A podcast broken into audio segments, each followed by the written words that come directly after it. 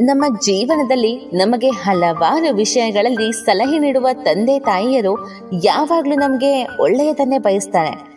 ಅದು ಕೆಲವೊಮ್ಮೆ ನಮಗೆ ಅರ್ಥ ಆಗಲ್ಲ ಅಷ್ಟೇ.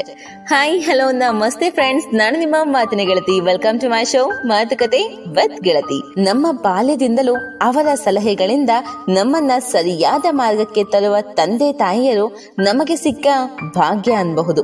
ಆದ್ರೆ ಅವರ ಸಲಹೆ ಸೂಚನೆಗಳು ಕೆಲವೊಮ್ಮೆ ನಮಗೆ ವಿಚಿತ್ರ ಅನ್ಸುತ್ತೆ. ಆದರೆ ಅದರ ಹಿಂದಿನ ಅರ್ಥ ತಿಳಿದಾಗ ಆ ಮಾತುಗಳ ಮಹತ್ವ ಜಾಸ್ತಿನೇ ತಿಳಿಯುತ್ತೆ. ಬನ್ನಿ ಫ್ರೆಂಡ್ಸ್ ಇದ್ರ ಬಗ್ಗೆ ಒಂದು ಚಿಕ್ಕದಾದ ಕಥೆಯನ್ನ ಕೇಳಿ ಬರೋಣ. ಪುರಾತನ ಭಾರತದ ದೊರೆ ಗೋಪಿ ಚಂದನಿಗೆ ಪ್ರಾಪಂಚಿಕ ಅಧಿಕಾರ ಸಂಪತ್ತುಗಳಿಂದ ಬೇಸರವಾಗಿ ರಾಜ್ಯವನ್ನು ತ್ಯಜಿಸಿದ. ತನ್ನ ಗುರುವನ್ನು ಆಧ್ಯಾತ್ಮಿಕ ಜ್ಞಾನ ನೀಡಬೇಕೆಂದು ಬೇಡಿಕೊಂಡನು. ರಾಜ್ಯವನ್ನು ಆಳುತ್ತಿದ್ದ ದೊರೆಗೆ ಹೆಮ್ಮೆಯನ್ನು ತ್ಯಜಿಸುವುದು ಅಷ್ಟು ಸುಲಭವಲ್ಲವೆಂದು ಗುರುವಿಗೆ ತಿಳಿದಿದ್ದ ಕಾರಣ ಅವನಿಗೆ ಪುತ್ರ ಗೋಪಿಚಂದ್ ನೀನು ನಾನು ಹೇಳಿದಂತೆ ನಡೆ. ಕಾವಿಯನ್ನು ಧರಿಸು, ಪರಿವ್ರಾಜಕನಾಗಿ ಭಿಕ್ಷಾಟನೆಯನ್ನು ಮಾಡು. ನಿನ್ನ ರಾಜ್ಯಕ್ಕೆ ಮರಳಿ ನಿನ್ನ ಜನರ ಬಳಿಯೇ ಭಿಕ್ಷೆಯನ್ನು ಬೇಡು ಎಂದು ಹೇಳಿದರು.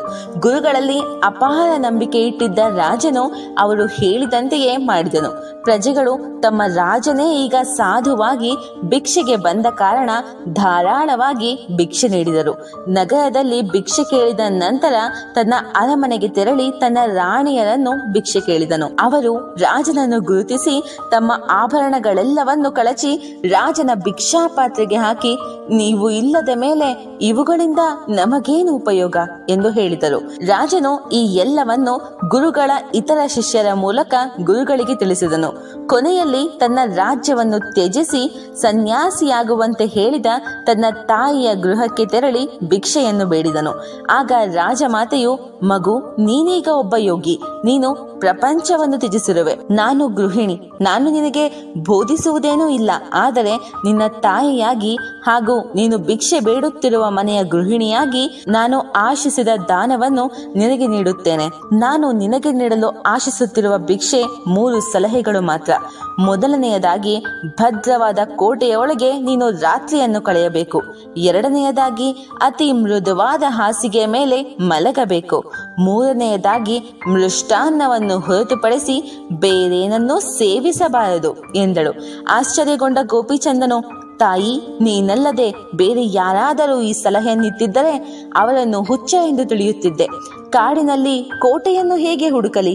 ಗಟ್ಟಿಯಾದ ಹಾಗೂ ಒರಟಾದ ಕಲ್ಲನ್ನು ಹೊರತುಪಡಿಸಿ ಕಾಡಿನಲ್ಲಿ ಮಲಗಲು ಬೇರೆ ಏನಾದರೂ ಸಿಗುವುದೇ? ಸಾಧುವಾದ್ದರಿಂದ ಭಿಕ್ಷೆಯನ್ನು ಬಿಟ್ಟು ಮೃಷ್ಟಾನ್ನವನ್ನು ಹೇಗೆ ಸೇವಿಸಲಿ? ಎಂದು ಕೇಳಿದನು. ಆಗ ರಾಜಮಾತೆಯು, ಯೋಗಿಯಾದ ನೀನು ನನ್ನ ಮಾತುಗಳನ್ನು ಅರ್ಥ ಮಾಡಿಕೊಳ್ಳಲಿಲ್ಲ ನೀನು ಸುಂದರನಾದ ಯುವಕ. ಯುವತಿಯರು ಹಾಗೂ ವೃದ್ಧ ಮಹಿಳೆಯರು ಎಲ್ಲರೂ ನಿನ್ನಲ್ಲಿಗೆ ಬರುವರು. ಅವರಿಂದ ಪಾರಾಗಲು ನಿನಗೆ ಗುರುವೇ ರಕ್ಷಣೆಯ ಕೋಟೆ, ಗುರು ಮತ್ತು ಸತ್ಸಂಗದ ಕೋಟೆಯನ್ನು ಸದಾ ನಿನ್ನ ಸುತ್ತಲೂ ಕಟ್ಟಿಕೊ. ಗುರುಗಳ ನುಡಿ ಸದಾ ಸತ್ಯಪಥದಲ್ಲಿ ನಮ್ಮನ್ನು ನಡೆಸುತ್ತದೆ. ಎರಡನೆಯದಾಗಿ, ಎಚ್ಚರವಾಗಿದ್ದು ಹಗಲು ರಾತ್ರಿ ಜ್ಞಾನಾರೂಢನಾಗಿರು. ಎಚ್ಚರವಾಗಿರುವುದು ಇನ್ನು ಅಸಾಧ್ಯವೆನಿಸಿದಾಗ ಮಾತ್ರವೇ ಮಲಗು.